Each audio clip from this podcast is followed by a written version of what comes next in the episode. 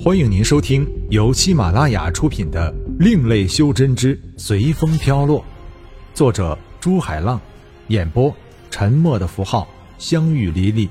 欢迎订阅。第六十二章，再入悟境。就这样，两个根本不懂的男女睡在了一起。纯真的睡在了一起。呆子，快看，看看我的花开了！快看，这朵好看吗？花蕊，快来尝尝。以前我病的时候是你煮给我吃，现在我煮给你吃。嗯，好吃。没想到呆子原来也会煮东西。好吃就多吃点。五年就在天宇和花蕊的纯真生活中悄悄过去了，也是花蕊过得最快乐的五年。但是天宇和花蕊的心里都有一个结没有揭开。花蕊一直想去看看传送阵的后面到底是什么，而天宇却一直有一张张熟悉的脸和一幕幕熟悉的情景在脑中闪现。一直想不起来。晚上，天宇和以前一样，侧抱着花蕊躺在一张小床上。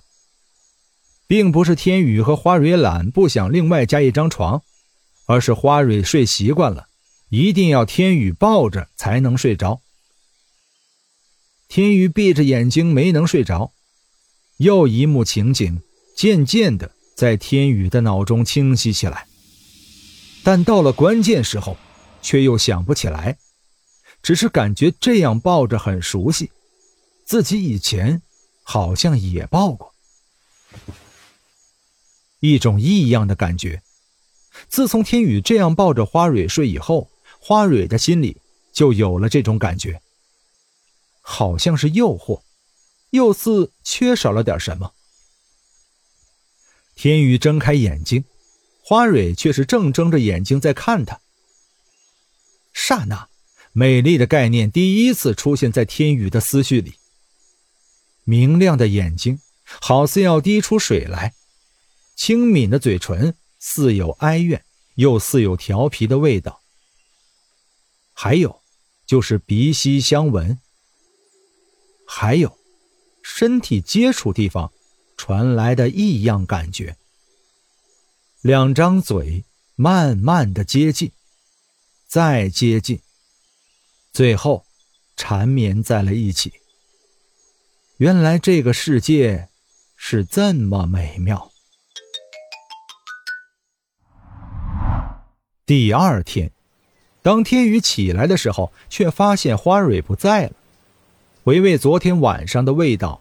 原来一个男人和一个女人在一起，还会有这样美妙的事情。天宇想着，爬起床，却找不到花蕊的人。一般他都会在自己的花圃里，今天却没找到人。